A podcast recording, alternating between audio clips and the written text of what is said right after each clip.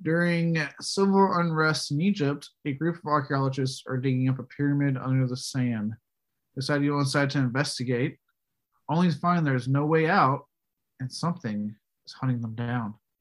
Hello, everyone. I'm Caleb Boucher. I'm Connor Isgary. Welcome to a new episode of Beyond the Bad.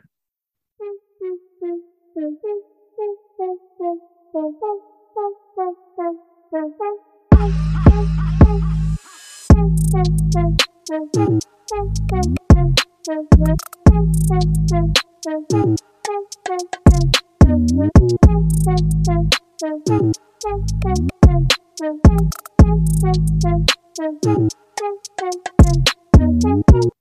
right, so today we'll be talking about the 2014 found footage horror film, The Pyramid. For those who want a very quick summary that you don't have to watch like an hour and a half documentary on, but do so if you will. After the monster success of Paranormal Activity in 2007, and yes, I'm aware of there were found footage before this, but in this case, after that film, Hollywood doubled the fuck down and started releasing so many found footage horror films after this being one of them. Granted, it came kind of at the tail end of that particular cycle, but still, you know, out of it, you know, like anything that happens with this and horror and like big budget Hollywood backed horror films, sometimes you get some good films out of it, and sometimes not so good, which is where this one falls in. But with that, before we kind of like essentially shit on this, because we both collectively hated this film, and digging into like this subgenre a little bit, I want to kind of pose this question: how do you feel about this subgenre personally? You know, found footage horror films, and there any favorites that kind of came out of it? I like found footage when done correctly, but the problem is it is so rarely done correctly. It's so easy to produce that I feel like most of the time, no one gives a shit about the content. All they care about is the return, and you know that's okay if that's what you want. But most of these, it's hard for these to kind of stand out. You know what I mean? But I do have a few that I do like. One I discovered through the Filmgasm podcast a couple years back, As Above, So Below, which came out in 2014. Actually, very similar plot to The Pyramid. It came up later on when we do What's in the Box. There was a lot of comparing to As Above, So Below, a lot of puns, if you will. Like one of them, I didn't include this in my reviews, but one of them was as above, so below my standards, or some shit like that. But yeah, as above, so below is this idea done correctly. Instead of Egypt, it's the Paris catacombs, and it's such a really creepy movie. Record 2008 from Spain, brilliant found footage zombie movie, really cool. They're Watching, 2016, found footage film deals with witchcraft. Really liked this one. I went in with zero expectations. This ended up being a super creepy and kind of oddly funny movie. I don't know if you've seen They're Watching. I haven't seen that one. I haven't heard of that one. It might still be on Netflix. It was a few years back, so I don't know. But it seems like one of those movies that, like, once Netflix has it, they forget they have it, and it'll never leave. Yeah, it's like they forget, and then it disappears in the fucking algorithm. Yeah, at some point. But it's got one of the craziest climaxes I've ever seen, where shit just goes off the wall. And then Willow Creek, 2013, Bigfoot movie. I showed you when I was up.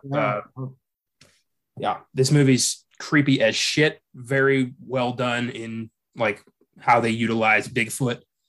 So those are four found footage films I really like. You know, Paranormal Activity is great. Blair Witch is great, but I like to kind of, you know, shine a light on the little ones sometimes. Yeah, no, you showed me real quick. I'm actually really liking that movie a lot. I'm with you.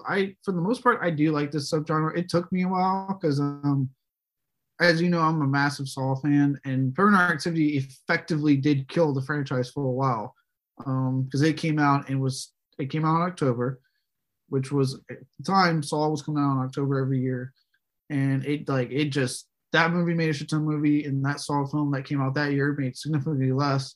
So, you know, me being a fucking dumb teenager, I think like maybe people are just tired of Saw. Here's this new thing that they want to watch. You know, put two and two together, right? I just went, it's taken away Saw from me. How dare you? So I had a little animosity at first, but as I got older, I hope wiser, I think at least, I grew to really appreciate this subgenre and to an extent a good chunk of the Paranormal Activity franchise. There's a couple films in that franchise I myself just not into. But I think what I like with this subgenre is that you can take it and really go for that realism the most out of any subgenre. That's the ideal, right? Is we want you to think this is real, and how you can play with that. I think, yes, you do have your studio films that just they're trying to get a quick buck out of it, and they're not trying, and it's lazy and it shows. But especially on the indie scene, you get like some really good stuff where they are experimenting with it and trying to like push the boundaries of what you can do with it. And you've seen that to an extent with things like Unfriended and The Den, and movies that actually push it even further on what you would consider found footage. Like they're incorporating computer screens, and it's all taking place on Skype. And it's not traditional found footage, but it's definitely within that realm, right? And you can tell it's taking from that to push that realism further. So I think if you get a lot of creative people involved in this, it's one of the better subgenres. And it can be really creepy because of that realism they go with a lot of times. For me, some of my personal favorites, off the top of my head, because I was dumb and didn't do a list, but massive fan of VHS. Specifically, if I were to pick, I'd say 2 is still my personal fucking favorite. What they do to make an anthology found footage film is fucking stellar. The wraparound's okay, but the fucking like actual movies they put in there are fucking good. Very good film. My favorite still being Safe Haven. Holy shit, does that one go places? Another one that I actually saw recently, I saw back in 2020 during the pandemic, The Taking of Deborah Logan. Very good found footage film that actually makes you wonder if like, is she actually possessed? Is it a disease? Like, it constantly kind of throws that question at you. Like, is it real? Is it not real? Really good fucking movie with, I know if you probably heard that film, you probably know the image has been plastered all over the place was from that film. So that's a big one for me. And then besides that, like, yeah, I'm into like, you know, if I were to pick a Paranormal Activity film, I'd say either The Marked Ones has always been a personal favorite found footage film of mine. I think that one just has the most fun the series ever fucking had. And yeah, after that, I'd say something like, you know, yeah, obviously the original Paranormal Activity. Blair Witch Project. I am a fan of the 2016 one. I know a lot of people like to shit heavily on Blair Witch. I don't see anything wrong with it. I think it actually just ups everything from the original film and shows a bit more, so it's a little bit more exciting for me, but I do love the original. So yeah, there's a couple that I enjoy. Nice. I think I've seen all those. Paranormal Activity is going to be, when we finally do tackle that franchise, I feel like half of it's going to be on Filmgasm and half of it's going to be right here. I mean, when I was doing the math in my head, I finally picked up the fucking list, all 6, whatever. I picked up the set for like $15 on Blu-ray. And yeah, I was like, literally like half the franchise is good, considered good by fans across the board. The other half is considered shitty. And I was like, it's because I know the first 3 everyone likes, fans like, and the Marked Ones. So those are the 4 that are like fan favorites that were actual like liked. And then I would say 4, Ghost Dimension, and now the new one are pretty hated. Yep. It's them's the breaks. But yeah, well, it's the thing about these movies, this found footage, is they're so easy to make, they're so cheap to make, and they almost always make their money back. So I get the investment. But I do like when they put a little bit more thought into the characters and the story, and we get something worthwhile that I would want to watch again. And that's, you know, my same thought process with every movie is I would want to watch this again. Yeah. Oh, you know one I like? I just fucking remembered it. Grave Encounters, the first one. That movie was so fucking creepy. Yes, that was one I forgot. That's another good small little one that not enough people have seen. If you are like me and you fucking hate those goddamn ghost hunter shows, and this is someone that watches a shit ton of paranormal TV shows, like Paranormal Caught on Camera is playing on my TV right now. Get the soundtrack now so you can't hear it. But I do watch all these paranormal shows. I can't get into the fucking ghost hunter type thing. Like, every time, like, did you feel that? No, because I'm watching the fucking TV, you idiot. Did you hear that? No, because again, I'm watching it through a fucking TV. I don't know. I don't see what you see. Like, God damn it. How they play up that in that movie before shit goes sideways. And yes, the ghosts are fucking creepy as hell. Great movie. I know a lot of people hate on the sequel. I don't mind it. It goes a lot more batshit insane. But that first one's really, really good. Did you catch Host on Shudder 2020? Yeah, I did. Yeah. That was well done. If you want fun in like a haunted house attraction one, two houses, October Built and Hell House LLC are both really good found footage ones. Cool. We'll keep those in mind. One that it took me a while to get on board with was Cloverfield. Okay. I was on board pretty much the first time I saw it, personally. I didn't care for it the first time because that was my first found footage film, and it gave me motion sickness because I didn't know what to expect. I'd never seen a movie like this before. I saw it at the movies, and I was like, oh, this is making me sick. I watched it like 10 years later on Netflix. I was like, this is pretty damn good. Like, this is good. This is creepy. I like this. So, yeah, I got on board with Cloverfield eventually. Oh, fair enough. That's why I say, like, you know, when there's love put into these films and like they push what you can do with it, they can be really good. It's just, it takes love, I think. And then like in this film specifically that we'll be talking about, The Pyramid, is the case of that opposite that we talked about, the ones that are getting pushed out by the studio because they can make a quick buck back from it, that just dominated. And we're going to have a fun little thing. We'll talk about some more intent on something fun coming up in this episode.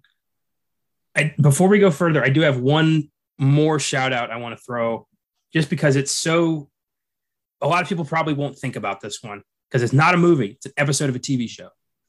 Season 7 of The X-Files.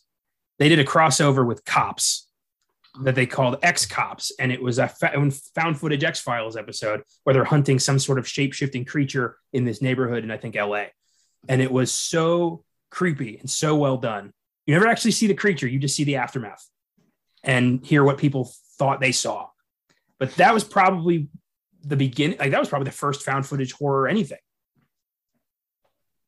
No, there was something, Man-Eat Dog, I think is what it's called. Man-Eat Dog.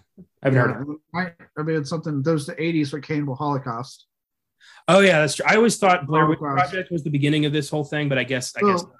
There were films before it, right? So, like, Cannibal Holocaust was a big one in it, in that it had it in the movie. It still tells like an actual like story, and then it goes, you know, flips back to the found footage segments. And I want to say Man Bite Dog, Man Eat Dog. So I'm like, I gotta look up the title again. But one where it's like a crew is documenting a serial killer. You gotta look it up, the title, to get you the actual title. It's supposed to be a really grim, dark, fucked up movie. That was another big one. With Blair Witch, it was hugely successful. That was the thing. It brought it into such a fucking, to different transforms, because it was such a huge hit. It was such a big thing that found footage became a much more known commodity. And then Paranormal Activity was significant because it kickstarted the wave that happens. Even though Blair Witch fucking was his hit, they didn't really kickstart a wave of found footage. Like, there wasn't a shit ton of them coming after, like there were when Paranormal Activity launched. Freakiest one I ever saw was the Poughkeepsie Tapes. Ooh, that was a good one, yeah. That's one of the most disturbing films I've ever watched. It's too real. You know, so like, I'll admit, I don't know if this shows up J&M. I wasn't super fucked up by watching that film. I remember just kind of going, okay, I don't see why everyone's freaking out, but that could just be me. That's just you, because I had to take a shower afterwards. I was like, yeah, and see, I was fine. But with that said, there was one scene that did really get me. And that's when I think it was a Girl Scout, goes to sell him the cookies. And she's in the house. And I was legit like, oh, my God, get the fuck out of there, girl. Like, get out. And then when she leaves and he uncovers that fucking blanket and it's the chick acting as the table. Oh, my God. Jesus Christ. Yeah, there's some really powerful acting moments in that film that convinced me. I had to look up the actors afterwards just to confirm that they weren't dead, that this wasn't a snub film. Like, it really got under my skin. Look, I again, I've watched like a lot of fucked up movies, so I don't ever take away if it doesn't get me like that, but I can see why people would get fucked up by that. Like, they did a good job making that feel so real. Very nice. Good. It always feels good to spotlight what the films we talk about on this podcast should have been like. Exactly. Like I said, this is the exact opposite, but all those films did so well. And again, we got some coming up. We'll talk a little bit more about some more films here. Before we do that, let's go ahead and talk about like the development of this film. Mainly because there's not a lot, so I kind of want to get it out of the way. So this film, what I remember when I was looking it up, kind of confirms that for the most part, this was just kind of made secretly. Like, there was not a lot of promotion when it was getting made or anything. Like, a trailer just kind of came out of nowhere. Aja's thing popped up, like, hey, he's producing this new found footage horror film. Here's the trailer. And the film kind of came out like a month or two after that. Like, there was not very much lead up. And that you would think, okay, cool, they're that confident and it's going to be this huge and people are going to love it. No. It comes out, it bombs at the box office and gets critically reviled by the critics, which leads me to you and the Rotten Tomatoes scores and what you would possibly like to bring up with that. So why is The Pyramid here? The Pyramid is here because it has a 14% on Rotten Tomatoes with a 21% audience score.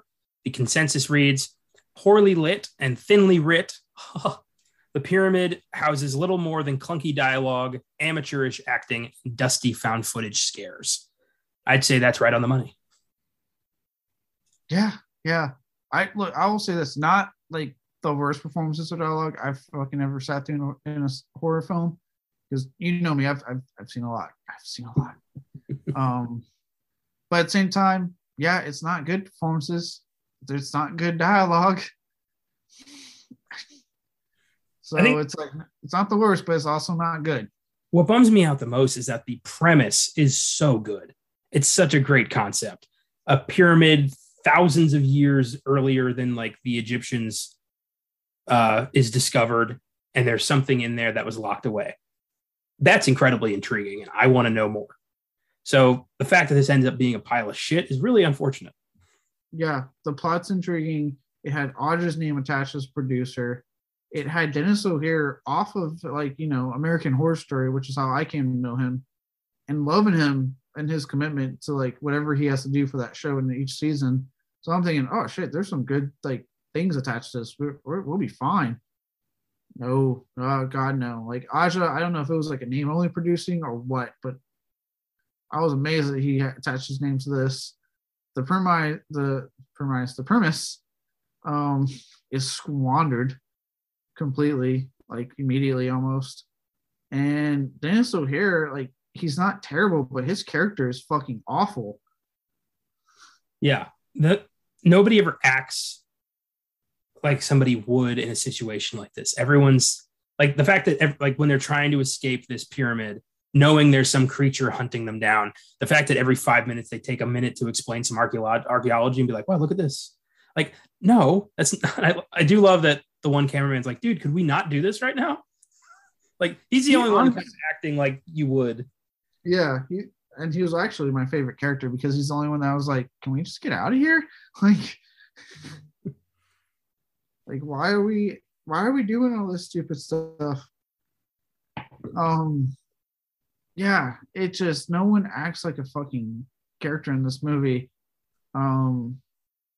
There's a lot of stuff wrong now. I can't wait to talk about it as we kind of get to our awards. But yeah, there's this, I've seen bad horror films, right? And usually what it is, it's like complete ineptitude from the very beginning to the very end. And this is a prime fucking example of that complete ineptitude from like the found footage, which I'm putting fucking air quotes right now. To weird decisions made by characters. Again, having someone like even Dennis O'Hare, who's actually acting pretty good, but you give him the most unlikable character you can. And you're probably thinking, well, he plays unlikable characters in American Horror Story. And you're correct. But he makes them fucking likable in American Horror Story. He knows how to do it in that show. So I don't know why he couldn't do it fucking here. And just... If it's not, and then outside of him, forgettable characters, and oh god, the fucking look, spoiler warnings for those who are so curious on seeing this movie, but fucking Anubis.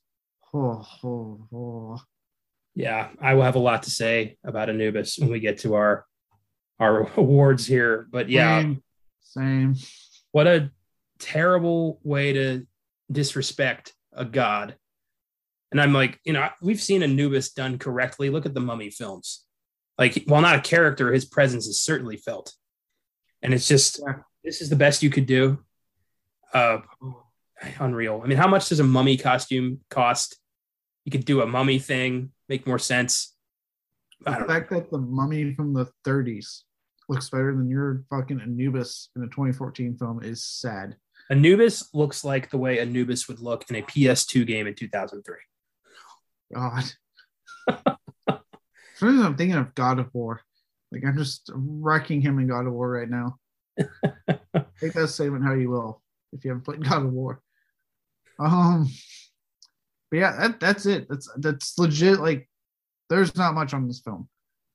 It is literally like it got made successfully. That much was successful, got made. But it came out, it bombed, no one liked it, and it quickly vanished from sight. I don't think even Aja talks about this movie. So, aren't those the best movies to talk about on a show like this, though? The movies that had such high hopes for the studio did so fucking horrible that they buried it. And here we are digging up its corpse and kicking it. I almost want to be like, it was Fox. Be like, hey, look, Fox, we found this. Actually, I don't think they care now that they got Disney. Like, oh, whatever. You got Disney money now. Yeah, if anybody knows how to bury the bodies, it's fucking Disney. Yeah. If anything, they'd be like, we will really bury this fucking thing for you guys. Don't worry. Well, in spirit of the fact that, one, there's just not a lot of shit on this movie, and two, we're talking bad found footage horror film here, I came up with a fun thing earlier we texted you about. And we are going to pick our top 5 personal worst found footage horror films, specifically horror. One, to narrow that down. And two, just in the fact that this is a horror film. I didn't want to sit there and be like, well, let's think outside the box. I know there's shit like Chronicle. And so not that Chronicle's bad. I actually do like that one, but it's obviously not horror. There are so few non-horror found footage films. Like, it's not even a thing, really. Like, Chronicle, maybe like Profile are the only ones I can think of. It happens like once in a blue moon. Even Profile, like I would say, is adjacent. Yeah. So it happens once in a blue moon, but not often. So with that said, top 5 worst found footage horror films. How about you start off, Connor? Sounds good. My number 5, I saw my number 5 and my number 4 at the movies. So there was a little extra burn that not only did I not like the movie, it cost me financially. Number 5 is Apollo 18. Again, a great premise. I think this came out in 28. I don't fucking know. 2016, 2015. Take your pick. I don't care. It came out. Yeah, it came out. Trust me, this is a movie. Of all the movies that have ever been made, this is one of them. It's got a great premise. Astronauts go to the moon. It's been so long since I saw this. It's a mission to the moon that they're claiming was, you know, filmed but never released to the public. And while on the moon, these astronauts are attacked by some kind of alien presence. And I'm like, okay. And what lands the movie here is that the aliens, spoiler alert, turn out to be rocks that come to life, like alien spacecrafts, basically. And all menace went right out the fucking window. And I was like, are you kidding me? I just watched an hour and a half of astronauts fighting rocks on the moon. Are you fucking kidding me? So I've not seen this, but wow. Yeah, it's a loss. So yeah, I stayed away from this one because I heard it was bad. So I think that was like when I was just getting burnt out by the amount of found footage coming out. So I was just like, oh my God. I took my cousin and my grandpa because I was like, they liked horror movies. And I'm like, this looks really cool. Trust me. The critics don't know what they're talking about. Trust me on this. And they both were like, you did this to us. Like, you brought us here. And I'm like, I'm sorry. Yeah. I did it to them again later on when we went and saw Dumb and Dumber 2.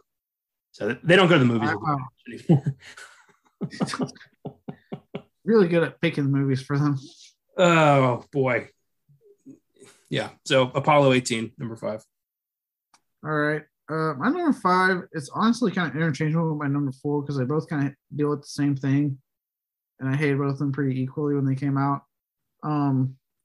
Number 5 was a film that I also went to the theater to see for, I can't remember, I don't think it was your birthday. I think it was for someone else. It was for someone's birthday. But that was The Devil Inside. That was for my birthday. Okay, it was for your birthday. So you did this. I turned 17 and I was allowed to go see R-rated movies by myself. So we all went to see The Devil Inside. That's right. You my did birthday's this in January, and shit movies come out in January. So this all loops back to you and your story. You did this to me, you son of a bitch. Oh, I haven't thought about this movie in a long time. What a rip. Yep. I remember being incredibly bored throughout the movie. And that, like, what is it? That's that one lady they used to promote this shit out of the film with the weird eyes. No, with the weird eyes. She's in the movie for a fucking second. She's insignificant. Not even like, it's like a quick, like, oh, what was that? And then they go on with their lives. Like, incredibly insignificant to the plot. And then the biggest thing, the biggest fucking reason other than being just boring. And just another fucking exorcism film. And that is literally the one subgenre that just cannot seem to do anything different. And I've stopped caring about that subgenre. But it doesn't have a fucking ending. It goes to black and it tells you if you want the rest of the ending, go to this website and find and see the rest of it. I'm like, no, go fuck yourself. Just film an ending. And put it in the movie that I just paid for. What arrogance to be like, you want to finish this movie you didn't like? Go check out my website. Come on. And I don't think that director's exactly done a lot of great stuff since then. I think it's William Brent Bell that fucking did that movie too. Is he the fucker who did Separation last year? Yeah. Oh, fuck that movie. That was terrible. That was back when I was seeing everything for sneak preview, and I went and saw that, and I was like, "This is horrific." The best thing about my day here is the chips and not like in queso I got from the movies. It's like I was so focused on that because the movie was so shit. I was like, "This is really good," but this is terrible. Yeah, fuck that guy. Yeah. This yeah. Number 5, Devil Inside. Just oh boy. And these are the best of the worst for our list, so it's all downhill from here. My number 4. My number 4 is 2014, Devil's Due. Holy shit, that's my number 4 also. Huzzah! What a boring piece of shit. Like you said, the exorcism subgenre is the same movie every single fucking time, especially in found footage. And this one was so dull and forgettable. I don't even remember the movie. I just know I fucking hated it. I know I gave it a 2 on the website. I think you did as well. I did because I remember this was like this was like promoted to shit. Like they were like, you gotta check this one out. You won't believe it because it was like the baby is possessed or something like that. Something stupid. And I was like, I fell for it. I was like, all right, let's do it. I remember I watched it and I was just going, wow, this is bad. I'm like, what the fuck? I remember when it ended, that sense of just elation I had when the credits, I was like, oh my God, it's over. Oh, thank God. A woman getting mysteriously pregnant and like by a demonic baby and overseen by a cabal of Satanists. Gee, never seen that before. Yeah, not since, Rosemary's Baby or anything. It's the same movie. It's blatant ripoff. It's not even trying to hide it. Yeah, you know what's crazy? You want to know who directed this film? Matt Bettinelli Open and Tyler Gillette. No. Ring a bell? No way. The guys who gave me one of my favorite films in Ready or Not recently, and one of the best fucking sequels to Scream in the new Scream. What happened between 2014 and 2018? Like, did they take a writing class? Like, what happened? I don't know. There's no way that's the same guys. Holy shit. I don't know. I can't believe that. Wow. I'm glad they figured out their direction. because they're really good now. Scream was great, but this Ready or Not was great. Yeah, if this had been it, if Ready or Not hadn't happened, if it was just like Devil's Due to Scream, I probably wouldn't have seen it. I would have just been like, don't bother. It's probably going to suck. Look at their track record. That's crazy. I didn't even know because they don't talk about this film. I wouldn't. If I made that piece of shit, I would bury all evidence that I was ever involved. Especially if I'm trying to get the reins to the Scream franchise.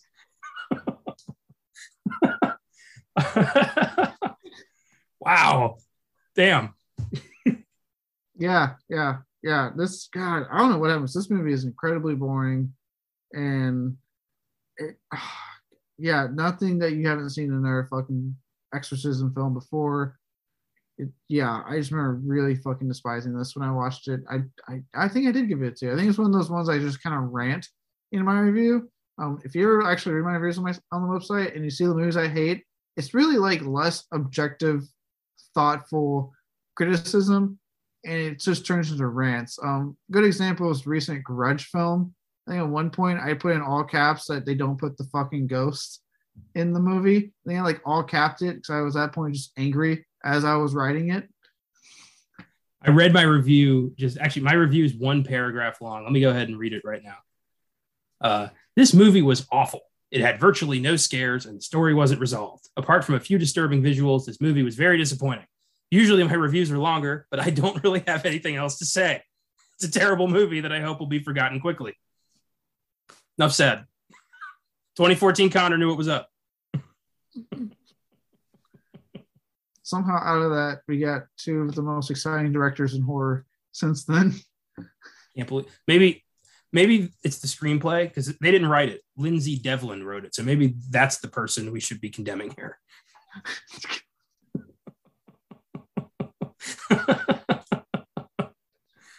Oh, boy. All right, so that was my 4 and your 4. Yes, it was. So we can go ahead and move to your 3. My 3 is a film we watched together, and both were like, what the fuck is this? The Gallows, 2015. We have overlap, but I'll get into that later. This is a ghost movie about a haunted high school and some play that got somebody killed at one point. Now their haunted ass host haunts the auditorium, and a bunch of people break into school at night and are like, hey, let's do weird shit with the auditorium or some shit. And this ghost starts fucking them up. It's forgettable as hell. Somehow there's a sequel, The Gallows Act 2, that I have not watched and don't plan to. It was like filmed in secret and just came out of fucking nowhere. Yeah, nothing screams profit like a sequel to a hated movie filmed in secret with no promotion.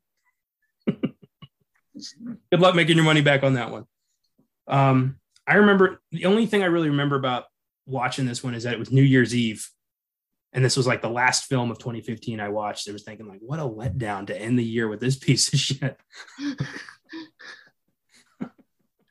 I remember we were both just like struggling to get through this movie.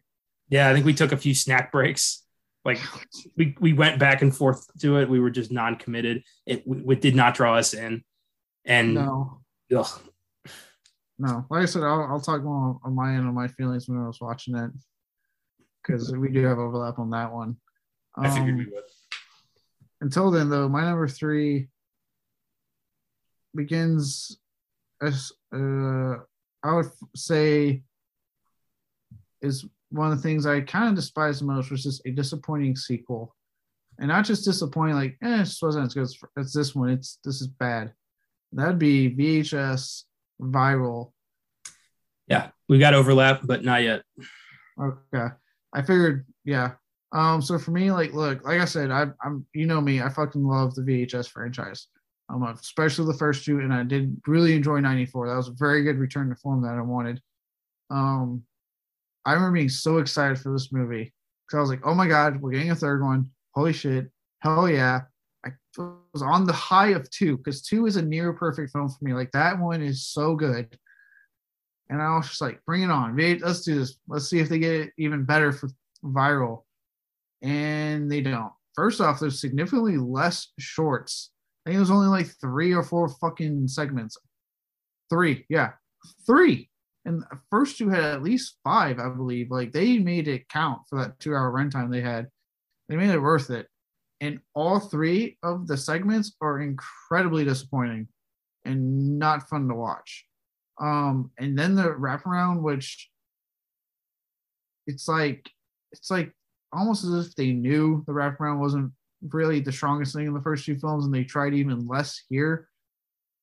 And like, and especially now that 94 came out, which I guess technically is them going back in time, because Viral ends with the idea that like the tapes have gone viral and it's infecting the whole world. But then like, I guess that got so shitted on that 94 was just like, we'll just go back in time. It's fine. We're not gonna wrap around a cult this time. Fuck that. Like, so it's just like, yeah, this film was, I remember just like when the credits rolled, sitting on my couch in utter disappointment. I was just like, what the fuck did I just sit through? Correct me if I'm wrong, but I think we watched that one together. I was staying over at your place specifically to watch that. Yeah. And then I think we watched The Babadook as a palate cleanser because we wanted to watch something good. That's right, yeah. Yeah, we were like, dude, Viral's out, let's watch it. And I was just like, oh my God. You know, we ended up watching The Babadook, which we had a lot more fun with. I think we kept making fun of the kid too throughout The Babadook because he was just so fucking annoying. I like The Babadook, just FYI on that one, but that kid's fucking annoying in The Babadook. Yeah. We'll talk about The Babadook, but not on this podcast. That's a good movie. Yeah, as I said, I will have more to say about Viral a little bit later. So I think my two. Yeah. All right. Like you said, a disappointing sequel is always worst, especially when it's so light years away from the quality of the previous films. But this franchise had a steadily declining quality over time. And at the time, this was the finale, Paranormal Activity: The Ghost Dimension. What the fuck? This is so over the course of this franchise, it went from a basic haunted house to a family with a history of demon deals to witchcraft, and then this movie opened up fucking time travel into it. And I'm like, what happened here? This is such an easy concept. Couple are haunted by a demon. It fucks with them for an hour and a half. Ending ambiguous. There you go. That's all you need. You don't even need a script. But they had to get so over the top convoluted. It's not even scary at this point. It's just confusing and weird and off-putting. And they tried to, I think, is this the one where they used a like Xbox Connect? No, that's in the fourth one. Okay. But stand by on that one. Well, that one sucks too. But this one sucked so much. All right. But yeah, no, I took a while to watch this one actually. So I heard how terrible it was, and I was like, oh my God. And I finally sat there and I was like, yep, they were right. Like, yeah, I think what pissed me off at this one was that it was touted as like, we're ending it here. Which I mean, even I knew like, well, okay, you're ending it for now, there's gonna be no one. But how are you gonna conclude what you have built up? You know what I mean? Like, that's always how I approach it when they even say it's the final one. I'm like, how are you at the very least going to conclude what you built up with just that little bit of nugget to continue if you can? Has any film franchise ever actually made good on that? The final one? Has that ever actually meant anything? In horror, no. Yeah, I remember watching this just going, I was like, how you guys, I'm like, I'm confused on how you're trying to fucking conclude this because you're not. Like, you're leaving it open. And then the other big thing was like, we're going to explain finally. And I'm like, you're not explaining shit. I still don't understand the fucking storyline, how it's all coming together. And then the biggest thing for me was that, and this was again something they fucking touted before it came out, was you're going to see Toby. And I thought, for me, being the horror fan I am of the camp that's less is more. That you do not need to show me for it to be creepy. Because 9 times out of 10, especially like, you know, I'm 29 now, so 9 times out of 10, like, I have been burnt by the whole like, we're going to show you what it looks like, and then I see it, I'm like, that looks like shit. Why would you fucking do that? Why did you die? And we'll get to in the fucking pyramid too, people. But I'm like, why would you fucking God fucking damn it? Like, it's not scary. I'm just taken out of the goddamn movie, and it happens here. They show Toby, and I just say, I'm going, so this is the day I was supposed to be scared of. This fucking thing for like, what, 6 movies at that point? Like, right. Okay. I forgot about that. That they, yeah, at the end of the movie, we get to see Toby, and he's like a horrifically CGI'd typical demon thing that just does not feel threatening.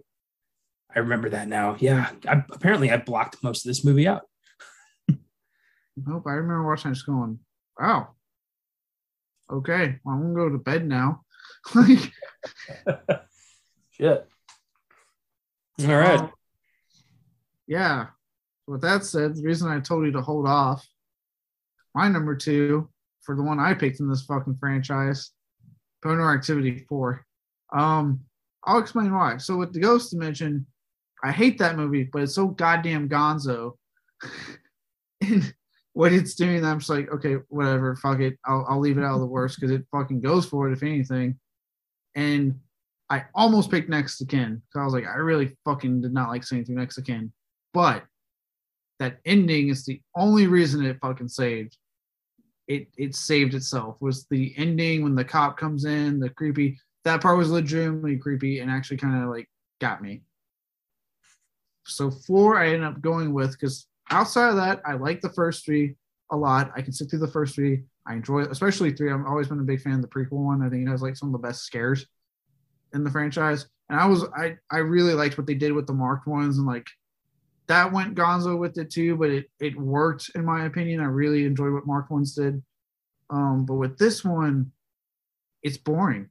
That's the thing for me with this one, you know, and that's why it's the worst, because it's so goddamn boring to sit through.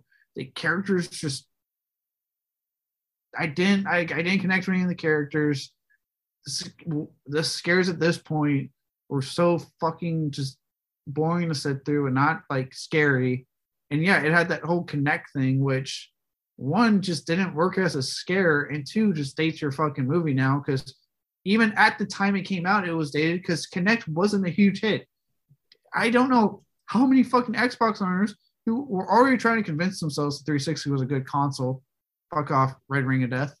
But then you're like, even the ardent Xbox fans could not fucking tell you with a straight face Connect was a good idea.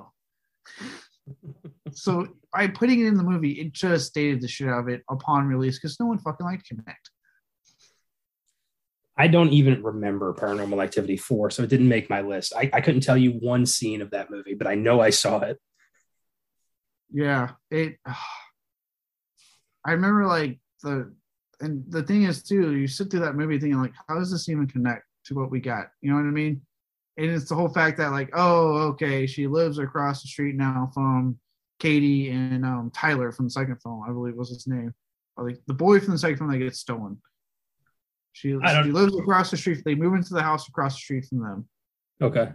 Yeah. And that was like how they could connect this family to it. But nothing fucking really happens. And even then, when something does happen, because I do remember the ending. And the whole time, all I could think was like, she could have gotten out of this had she just stayed the fuck out of that house. So the whole ending was like, she goes to the house. And then like, she ends up getting like attacked by Katie and the Covenant of Witches at the end. But then it cuts to like fucking black right in the credits roll. I remember just sitting there going, had you just stayed out of that house, we would have been fine. Yeah, but then we don't have a movie. Right. But like I'm saying, like the first 3 films, especially, and even the Marked Ones, I think one of the things I liked about was that they found a way to make it to where like this wasn't any escapable situation. Like those characters were tied to whatever the fuck was going on. They couldn't get out of it. They were part of the fucking thing. And then you watch this one, you're like, had you just fucking not gone to the house and stayed out of this whole scenario, you literally would have been okay. You just wouldn't be a nosy teenager. I'm going to have to sit down and watch all these again because it has been a long time since I watched any of these. And I have that same set that you have. So I think, you know, Paranormal Activity will end up on Filmgasm at some point, either by the book or one of us. So it'll happen. So I think I'll wait for that. Yeah. I'll wait till we do it for the show. I would say it's for a new one to come out, but considering the last film went straight to Paramount Plus after it was supposed to get the actual release, which again, that's why I was very nervous about Texas Chainsaw Massacre. and it got put to Paramount Plus, and then its reception made me kind of go, this franchise is probably officially dead. Like, I really don't see it coming back after this. You know, it's not like how there's like, there is a Saw in the works right now. You know, that's still trucking along, but I've heard nothing since this film came out. I think interest fell drastically after the last one. Well, it's the ultimate cash grab horror franchise as far as I'm concerned, because they can do whatever they want. You slap the name Paranormal Activity on it, someone's going to go steal it. Yeah, I mean, yeah. And, you know, I was actually kind of curious when they first announced next game. I was like, well, how are they going to continue this after the ending we got with fucking Ghost Dimension? And I remember watching this going, oh, they're just going to ignore.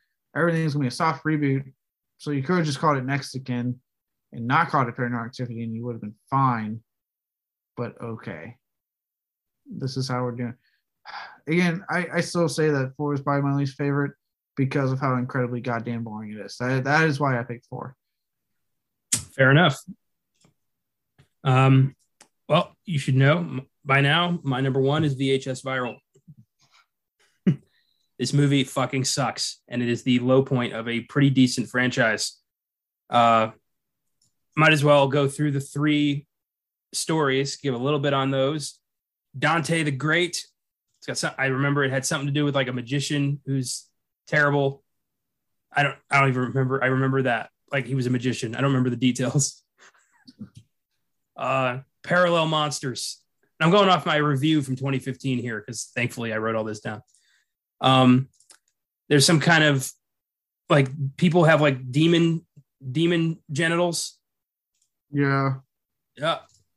And then Bone Storm, which is basically Jackass with monsters. So that's, you know, after 2 movies that seemed wholly original and really creepy and unnerving, to have this piece of shit kind of, you know, finalize what at the time was a trilogy. I was like, what a goddamn letdown. It never got worse for found footage from there. And that's probably because I've never seen Blair Witch 2. But this is the lowest point of found footage film for me. VHS Viral. That's fair. Yeah. Like I said, I really hate this. Another thing for me was like with almost all the films, I think minus this one, a lot of the directors attached have gone on to do like really cool things. I mean, the Radio Silence guys, they worked with in the VHS franchise, like what they're doing now. Ty West obviously has fucking his new horror film X coming out, I think next month. I want to say March. Yeah. So, you know, it had a lot of talent. I can't recall who the fuck worked on fucking Viral. So I did not like Viral.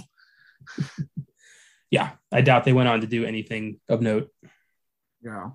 But that means this should also be a process of elimination with my overlap for another. But number 1 for me, the low point found footage film to this day is, well, actually what we talk about today might beat it, just maybe. But as of now, The Gallows.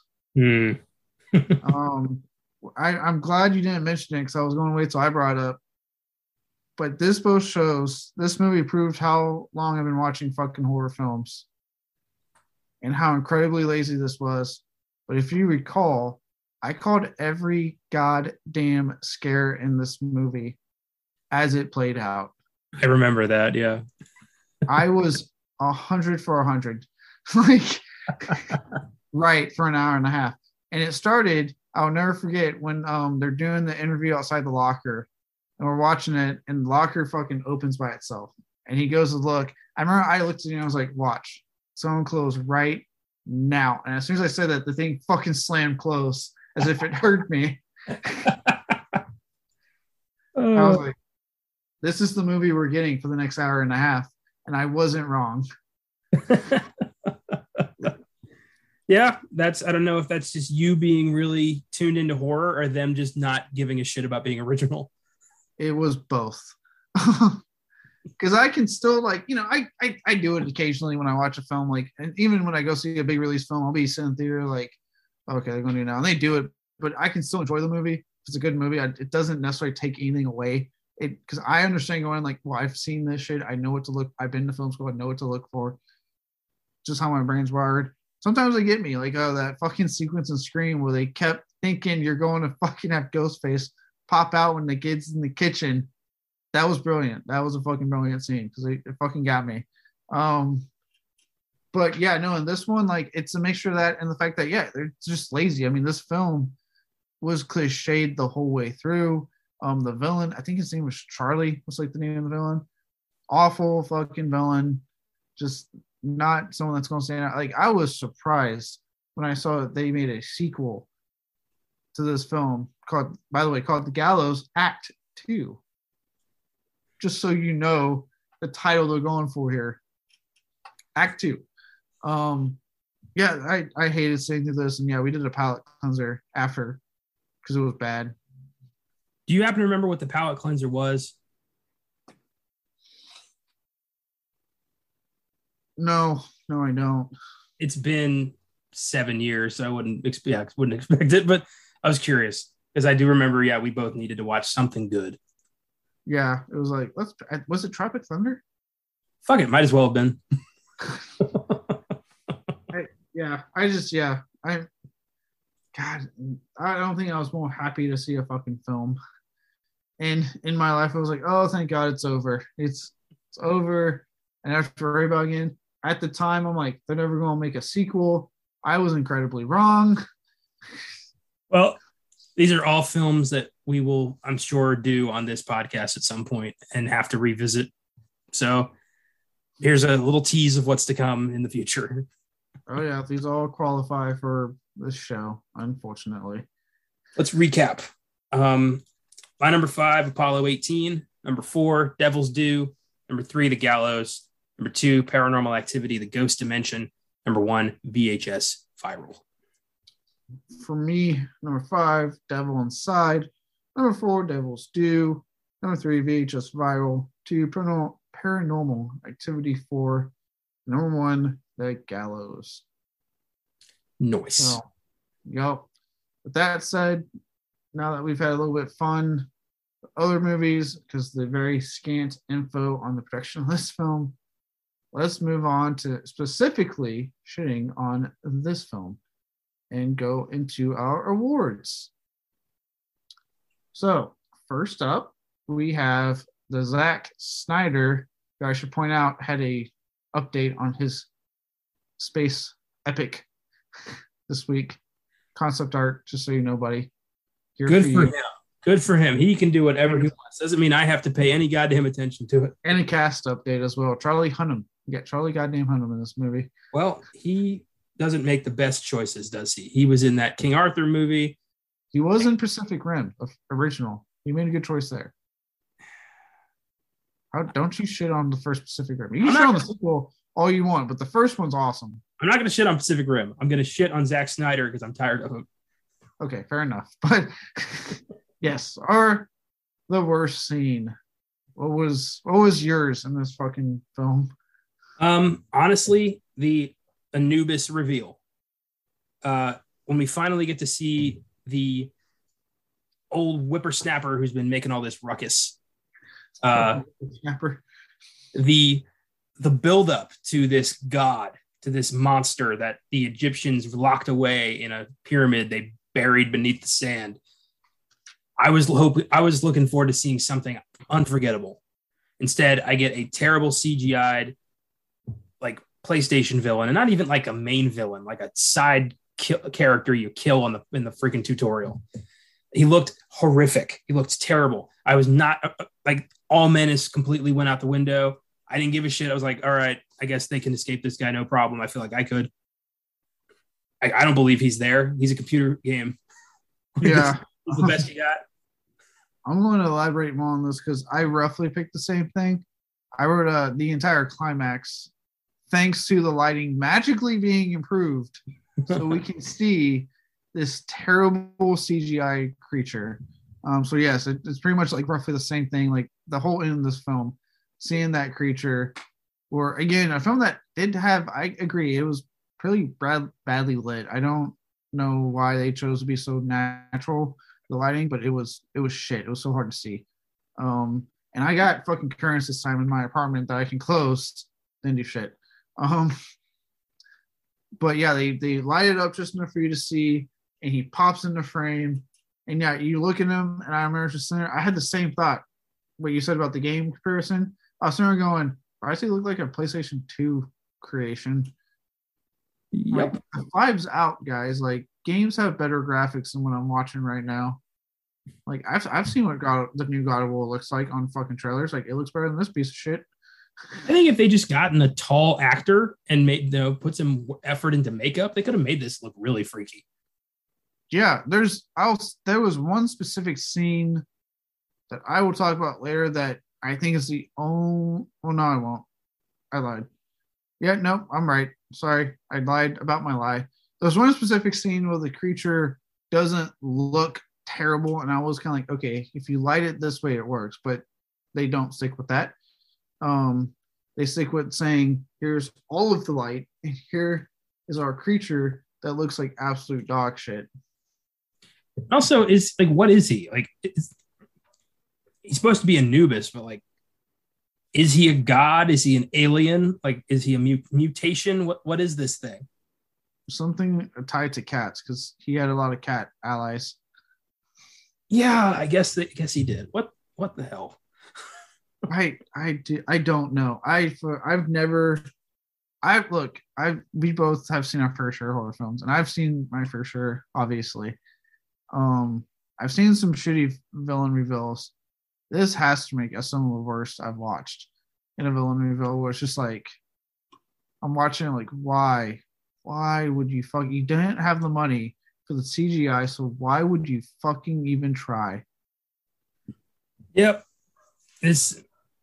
I would have done something better. You know, they had the idea of like the poison air. They could have had that like be hallucinatory, and there isn't actually anything in there. Yeah, I would have been down for that. That was actually explored in that video game, Animadon, where it was like gases that were making them hallucinate. Like, I would have been down for that. Because yeah, I don't look. So kind of like something I want to kind of bring up, like the whole like CGI versus practical, right? You hear it all the fuck time in the horror community. Whatever works for the budget you got, and for the story you're trying to tell. Ultimately, I do think because typically the lower budgets on horror films, typically, you know, there's fucking exceptions out there. You should go practical because it's going to look better for that budget. But if you do make that horror film for some reason that can give you the CGI of like Transformers quality, and you need to bring a creature to life that way, fucking go for it. As long as it can look good. It's all about what makes sense for the film and what works with the aesthetic. And this was just so opposite everything else we've seen. Yeah. It was like, it didn't work for the budget. It didn't work. It just didn't work. That said, let's talk about our next category, which kind of apparently critics point out that they hated, right? What's in the dialogue. So for us, the Ed Wood worst line or lines. I only have one. And honestly, this was hard to get because while the script isn't great, I don't think the dialogue is horrendous, but there are moments of like, is this really the right thing to say at this moment? Yeah, I'm with you. The script wasn't great, but the dialogue wasn't. I've heard worse dialogue in other horror films. I really have, and good horror films, honestly. Well, mine comes from Fitzy, and it's right when they find the hidden passage to like Anubis's lair or whatever. And for such a giant pyramid, it does seem to be fairly easy to get around, and like everything they need is like within walking distance. I thought that was interesting. Fitzy says, "This doesn't look like Egypt stuff you find in the British Museum, eh, guys?" It's that little "eh, guys" that ruined it for me. I'm like, shut the fuck up, Fitzy. We don't need your They don't care what you do. I could just see like Fitzy, shut the fuck up. Just stop it. I'm surprised there wasn't more of that. I would have been saying that. I would have killed him just because I could I could get away with it. I would have thrown him in the pit of spikes. And out you go, Fitzy. You're done. He pushed her, and that never comes up again. Yeah, they just kind of gloss over that. I don't even think he brings it up. When they come over, I'm like, oh, we're just not going to talk about the part where you accidentally ran into her and caused this. And then he tries to have a badass moment of like, you know what? I'm going to face this thing because I'm going to die on my terms. Like, that is so out of character from the weak dumbass we've gotten to know over the course of this movie. Now he's fucking Rambo. Are you kidding me? Right. Just from like get grabbed and then his head like walked on. Yeah. Good one. I was laughing. Like that's a classic Anubis. Good one. That's a knee slapper right there. Good job. Anubis. Yeah. That was one of the many Fitzy lines I could have picked. Yeah. He had a lot of them. I won't lie. I was able to pull two. Even then, one's because of delivery that I thought wasn't that great, and one's because I'm like, why would this be relevant? So the first one is the relevant comment. When they first fall into that first fucking floor, and that one lady, I forget her name, but the one that gets pushed into the spikes by Fitzy, Sunny, documentary lady. Yeah, she sees that there's like a hole that goes up, and she's like, "Oh, I can climb that."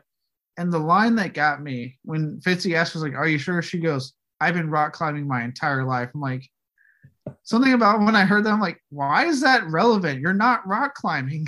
I almost picked that. I remember thinking like, "That's a weird thing to say in this situation."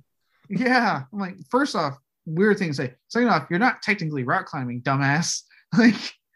It's a circle. You have to do that. You have to do that fucking thing. It's all about core strength on this one, ladies and gentlemen. We have to push your body enough against the wall with your legs and climb up. And also, her surviving that fall with like no injury was kind of ridiculous. Oh yeah, that was super ridiculous. She would have been dead. And I think she fell on Fitzy. She fell on someone, I think. Yeah. Good call. Yeah. So that was my. Why would you say that line? My next one is simply because I just thought the delivery was incredibly poor and it stuck out. And that's when he finds the first half of his stupid little like rover. I forget the guy's name as well. Like I forget most of their names. I'm not gonna lie. And he delivers, "I'm dead. I'm freaking dead." The way he delivered that, which I thought was supposed to be like this big anguish, like he's sad, his life's work. They're going to destroy him at work when he gets out of this. And yet he delivered it like, yeah, I'm dead. Like I'm dead. It's broken.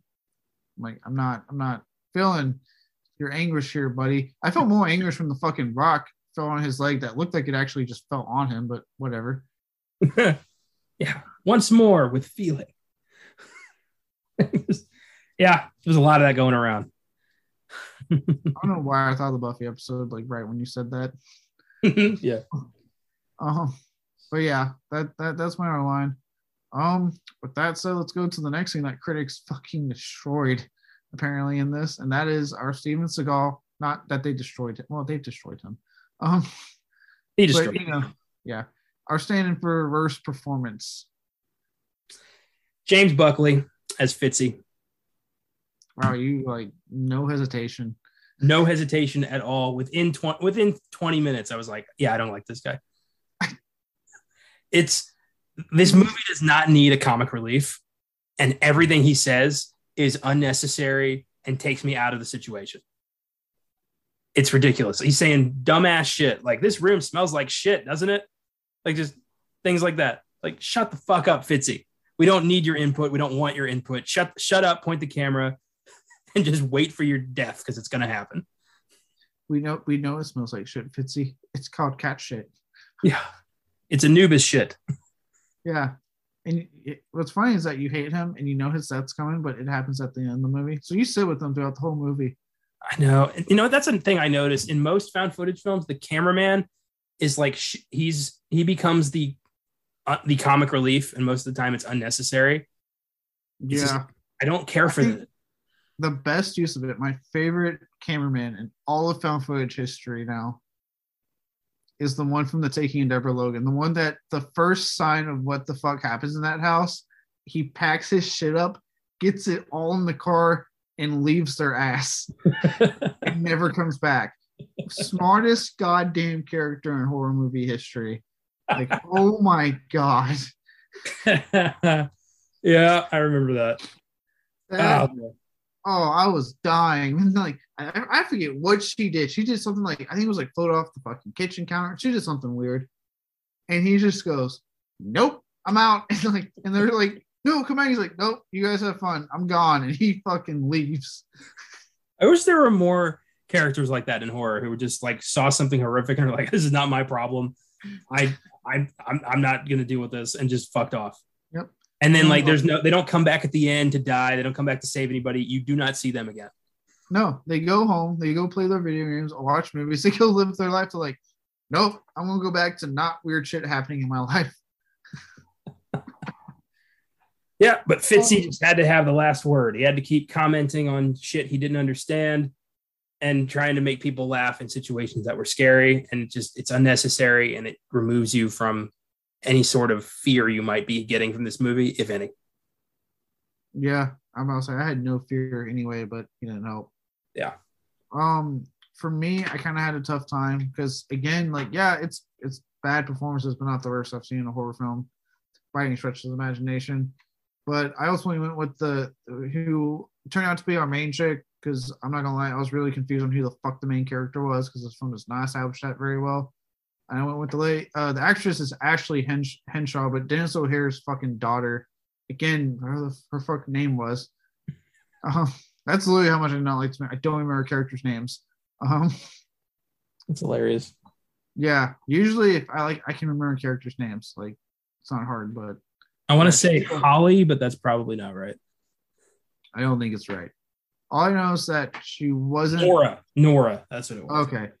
She was not a good lead protagonist. She's boring. She's uncharismatic. Like, just there's no good goddamn reason for me to, like, watch her proceed. And again, the film was essentially confused, like, who was the main character at first anyway, that I thought it was Sunny. I was like, okay, it's gonna be Sunny, but then Sunny dies. I'm like, oh, okay, it's this chick, and yeah, it's just this actress. I saw that she's still doing stuff, so she can work, but not that great here, in my opinion. Well, I mean, how many times is she gonna lay next to an open hole that has the Egyptian god of the dead down there? That bugged the fuck out of me. She did it every time where she'd make it up the ladder and then stop and lay down. I'm like, get. Why? I'm like, keep fucking moving until you're out in the open.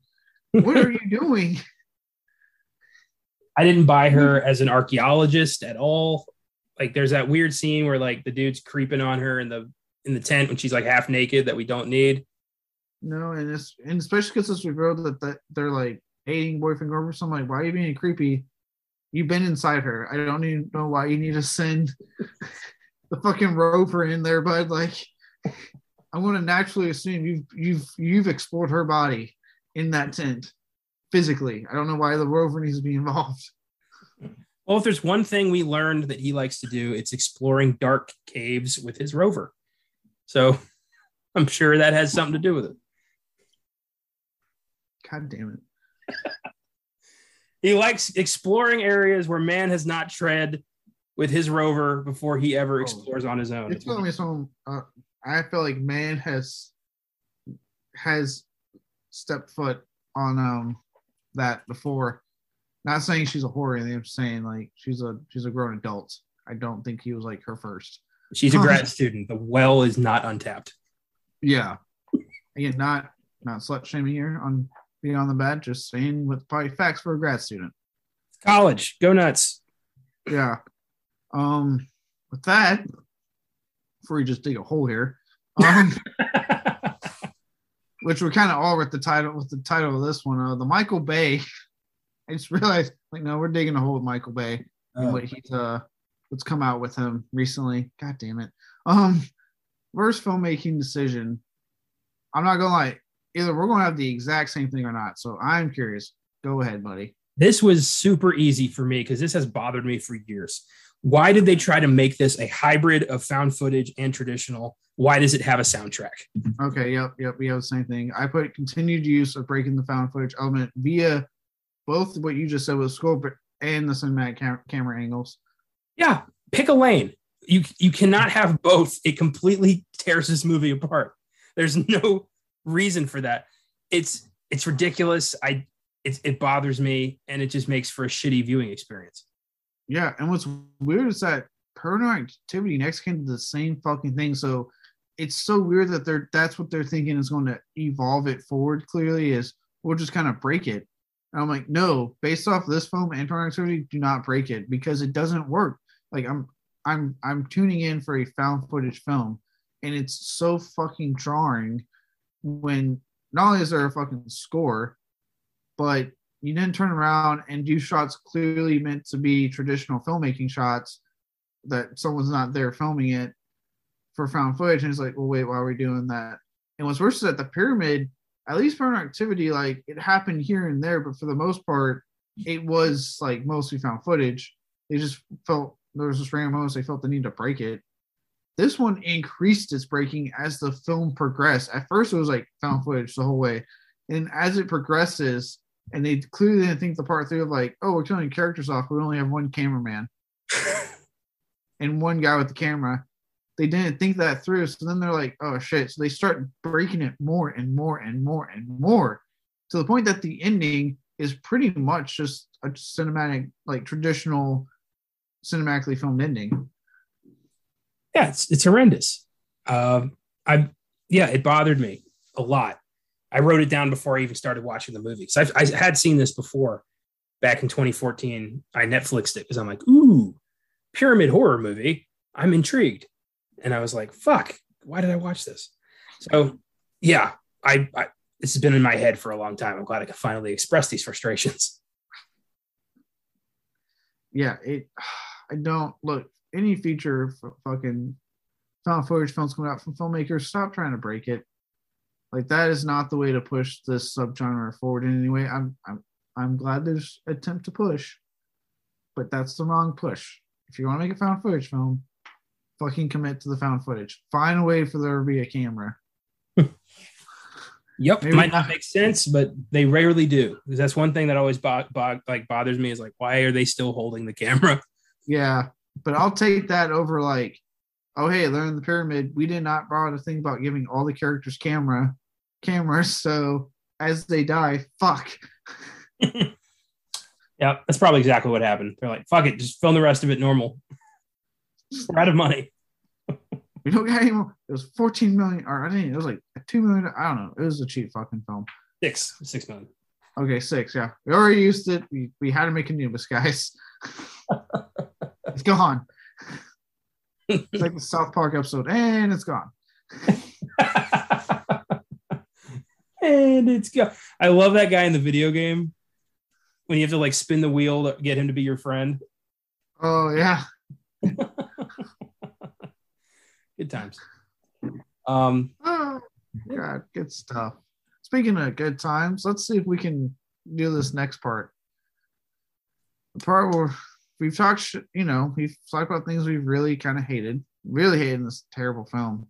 But now it's time for the silver lining. One thing, it can be the little fucking chicken nugget thing for you, right? It can be a popcorn chicken sized positive for you. I'm really trying to make this work. Leave me alone. It works better than the goddamn movie. Shut up. Not quite getting your metaphor, but I like where your heart's at. Like, what's that thing? What's that fucking movie I'm thinking of? He's like, not what I'm looking for, but I like where your head's at. Oh, you know what I'm talking about? I know that quote. I can't tell you the movie, but I know that quote. That's going to bug the shit out of me. We're going before, but that's going to bug the living shit out of me. We'll figure it out. Yeah. But yeah, so, go ahead with your silver lining. One thing I do like about this movie, the death scenes are particularly brutal. The kills work. I mean, you got the one Egyptian soldier who gets like folded through the tunnel, which is gruesome. Then you've got documentary lady falling on the spikes. You've got Dennis O'Hare getting an arm through the chest and melted. Yes. Real quick, the nice guys. When his daughter does the coffee, it turns out to be cold. And then Ryan Gosling, it's a great idea, honey. I like where your head's at. Okay. Yeah, I remember that. Okay, good. Glad you found that. Yeah. Dennis O'Hare gets an arm through his chest and melted, and then Fitzy gets his head smashed. So there are some really good kill scenes in this movie. I'll give it that. Yeah, it's actually funny because I put a specific kill scene. So I agree with you in that, like, the death scene's all good. And I did actually, I put Dennis O'Hare's death. Not the part where, like, the hand comes through his chest, because I actually think that hand looks incredibly fucking fake. Shakes away from the horror of that scene, which, had you taken that, made that hand look better, would have been fucking horrific scene. Because it fucking does legit kind of come out of nowhere. And it's like, what the fuck? But it's the part of the night vision part. And this is what I'm saying, is like, this is the one part where the creature does not look terrible. So night vision kind of hides a lot of that fucking roughness. So he gets points for that, for, you know, creature actually looking scary in night vision. But also just seeing him, yeah, like, Dennis O'Hare's still alive. He's like ran in the heart, and then he just fucking eats it, and you can see him just like get mummified as he's eating his heart. That part I did quite enjoy. Right on. Yeah, I liked it. I think that there's a lot of fantastical elements in this movie that aren't explained very well, like how Anubis is able to do any of that shit. Yeah, like how was he able to keep him alive with his heart out of his chest, and what was the ultimate goal of putting the heart on that way system? Like, was that to tell how good or bad he was? Even though all I had to do was spend like 5 minutes on this guy was a complete prick. Like, I don't know, but yeah, I'll give you that. He didn't look terrible in that bit, but then once, you know, we got him in the light, he looked like, you remember the original Mortal Kombat movie, the reptile? Yeah, that's what he kind of looked like to me. Yeah. And what I hated about that scene was, like, they have the light, right? And they put him front and center. Like, they were proud of this. They're like, here he is, guys. He's finally fully unveiled. And I'm just like, it looks terrible. The Anubis soldiers in The Mummy Returns, which came out 13 years earlier, looked way better. Yeah. Oh. God, that's sad. But, this part, the creature doesn't look bad, and it's a pretty badass death. And like I said, the death scenes are really good. Even the one you don't see, when the guy who should have definitely died by that stone that totally fell on his head and not his leg, but the film wants me to believe it fell on his fucking leg. It really bugs me because the way it looks, it fell on fucking top of him, but it was like, no, it was his leg. Sure, okay. Yeah. But the aftermath, when they go back and like his blood is fucking everywhere, and it's like, what the fuck happened? Well, so, yeah, they would drag up the tunnel. Like, that was creepy. Yeah. And I wish that the care that clearly went into the death scenes went into the rest of the fucking movie. Yep. With that, let's move on to our next fun-filled segment before we wrap things up on this episode. And that is, what's in the box? What's in the fucking box? Give me the gun. Well, there's a lot of disdain in the box. This is the lowest reviewed film that we've covered yet. This has 1.9 stars out of 5 on Letterboxd. Yeah, I gave it 1.5 on my Letterboxd. Oof, I think I gave it 2.5, but that was being generous. God, you're way too generous. But I could also be way too cool. I fucking go for it if I hate your movie. I go for your throat. I like to give credit where credit's due, and if there is a silver lining, I do like to let that shine through in my review or my score. But you know what? I might be being too nice here. Oh, no, I go for the throw in the balls when I fucking hate a movie. You've seen my reviews. I have. Sweet God. So I have 3, 2 quick ones, and one that is a fucking essay about how much this guy hated this movie. So here's my first. Too much time on his hands. I like it. No, it's kind of amazing. Number 1, this is from Roman Kirby. I would have preferred if it was more like Scooby-Doo and had them all being chased by a mummy, and then they caught it and took its mask off, and it was like the president of Egypt. And he was like, I would have gotten away with it if it wasn't for these meddling kids. But it wasn't. 0.5 star. This guy just wants to watch Scooby-Doo. That's awesome. I would have watched Scooby-Doo right after. It makes me want to watch Scooby-Doo. This is from Peter Burt. I included this one because the last sentence made me laugh so hard. Abysmal. But it also has a badly CGI'd Anubis chasing idiots through the catacombs of an ancient pyramid. So this is cinema, baby. 1.5 star. I I love that excuse for any movie, whether it's good or bad. Well, hey, that's it, baby. Can't argue with that. Yeah, look, it's cinema. It's good, it's bad, it's in between. You get a little bit of everything with cinema. This makes me think of like Frank Sinatra running his own production company. Like, that's cinema, baby. Just nothing. Like, doesn't matter. Okay. My final one. This is from Alex Faulkner. Bored this weekend? Fancy a strong laugh? Then you should see The Pyramid this weekend. You'll laugh, you'll cry, you'll demand your money back. If an 80-minute, ineptly written, annoying bore fest with an underdeveloped, pointless story that presents even better premises for the movie itself, do it for you. Book your tickets now. Stay far, far away from this tripe. I could feel this film's cold, lifeless hands reach out the screen, steal my money, and scream, fuck you, before the credits roll. A good example of what is wrong with modern horror at the moment and why a certain filmmaker's involvement shouldn't lead you to the expectation of it being a good or at least competent movie. To add insult to injury, this abomination got a wide release from 20th Century Fox, who also released the similarly bad Devil's Due, right there with you, Alex. They really can't choose their found footage movies right, can they? While much better movies get swept under the radar, this Sphinx cat shit gets top marketing on websites. The found footage angle in this film isn't even properly used. The film just gives up this approach when it simply can't be bothered anymore. The Pyramid is just a poorly written, boring cash grab, which has the damn shame of having big, reputable names and companies involved.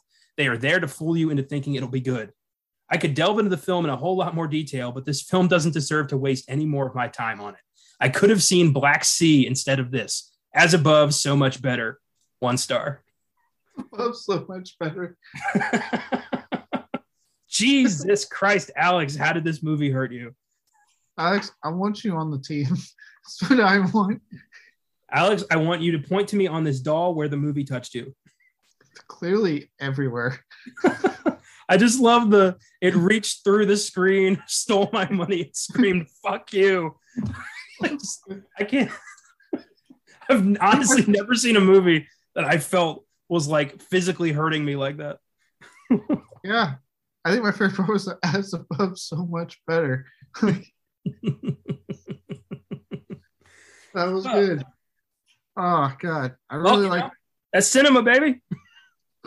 I like how, I'm sorry it hurt you, Alex, so much, but goddamn, I love that review. I feel like you saw that at the theater, and your ride home, you were thinking this the whole time. Yeah, I bet. You know what? I bet. I'm just picturing that cinema, baby, is Showgirls Al looking for the blowjob and trying to do like film reviews on the side and just being like, well, what? That's what it is, baby. It's cinema. Cinema. God damn it. Get out of here, Al. I'm bringing that guy back as often as I can. What if he was the Anubis they find in the pyramid? Like they locked him away. Want a blowjob? Yeah, they locked him away because the Egyptians didn't want to blow him. Yeah. So they locked his ass in the pyramid. And at this point, he doesn't care who. He's swinging for both teams. I'll show you the way out, but you know what it's going to cost. It makes the scenes where Anubis keeps grabbing her as she's wrestling and holes take a whole different turn. For those of you who are wondering what the fuck we're talking about, listen to our Showgirls episode a few episodes back, I believe, number 3. Oh, so that's what's in the box. Well, unlike this film, I'm closing that box right now. We're going to wrap this up. So if I reveal what happens on next week's episode, or reveal what the next week's movie is, I don't know. I act as if we have a show that we reveal what follows in our storyline that we don't have at all. Before I do that. Next week on Beyond the Bad. Will Alex see a better movie? I don't know. Will Al ever get his blowjob? Find out next week. Let's God damn it. All right, social media. If you can follow us on Facebook, Twitter, and Instagram under Filmgasm Productions. I promise you, Al won't be there looking for blowjobs. If you want to shoot us a recommendation, feel free to hit us up over at filmgasm@gmail.com. We will fit you into the schedule at some point. If you would like to donate and support us in any way, shape, or form, find us on Anchor. Don't have to donate, but if you want. And then finally, feel free to get on our website, filmgasm.com, for reviews, trailers, articles, all of our episodes. With that out of the way, next week on this show, Beyond the Bad, we are going to go full hog. Texas Chainsaw Massacre going on strong with one of the probably the most bizarre sequels I've ever watched in my life. In a film I don't even hate that much, actually. The Texas Chainsaw Massacre, The Next Generation. A strange, bizarre film that the agents of McConaughey and Zellweger have tried to bury. But thank you, Shout Factory, for relenting and giving us the proper Blu-ray this film deserves. Yeah, this is my first time with this movie. I love the idea that not only did they refuse to take their names off the film, they put their faces front and center, right on the poster. I love that. Like, embrace it. You're here because you were there. Just fucking deal with it. Yeah, well, they got what they want on the cover of the Blu-ray. They're not on it, but I mean, their name's on the back. It says starring Renee Zellweger, Matthew McConaughey. Like, you're still in the fucking. I'm going to put this into my Blu-ray player, and you're going to pop up on my damn, 4K TV here, guys. Not going anywhere. Well, next Friday is the new Texas Chainsaw Massacre on Netflix, so we're pulling out all the stops on our shows. On Filmgasm, we'll be doing the 2003 Texas Chainsaw Massacre remake, which I'm excited to revisit. And I'm just excited to watch because I'm actually a humongous fan of the 2003 remake. Sweet. Yeah, so that's our plan. What do we got on Oscar Sunday this weekend? Sunday is Best Picture Showdown, I believe. Is it this Sunday? Or did I look 1 week ahead? That's next Sunday. This Sunday is the Undefeated documentary. Actually, I did look 1 week ahead. I lied to you all. Well, that's why I'm here, because I got to keep all this shit straight. Otherwise, I will lose my mind. So, yeah, 2011 is Undefeated on Oscar Sunday, and then Sneak Preview will be covering the new Kenneth Branagh, Agatha Christie movie, Death on the Nile. Unfortunately for me. It'll probably be pretty good. Be optimistic. No. As I've said, it's got murder. You love murder. I also like a good movie. And so for all the reviews, I point out the murder doesn't happen until well into an hour into the goddamn film. Well, you got to establish the character so you feel bad for whoever gets murdered. No, you don't. It's a 2-hour film. Why are you waiting an hour to kill off someone? Just fucking kill them off. So you get to know them, I'm sure. No, it's a murder mystery. The fun of murder mysteries is playing detective as you watch the movie and figuring out who did it. Oh my God. Save it for Monday. Was it Colonel Mustard in the library with the wrench? Wrong movie, but I like where your head's at. Other goddamn movie. Oh, well, that's what we got for the next week on Filmgasm Productions. I hope you guys enjoy it. Yes. Until then, don't go be digging up old pyramids in Egypt and exploring them if you lose your fucking super expensive NASA rover, whatever the fuck that thing was. Anubis, or another horribly CGI creation, just might be waiting to take you out. See you next week on Beyond the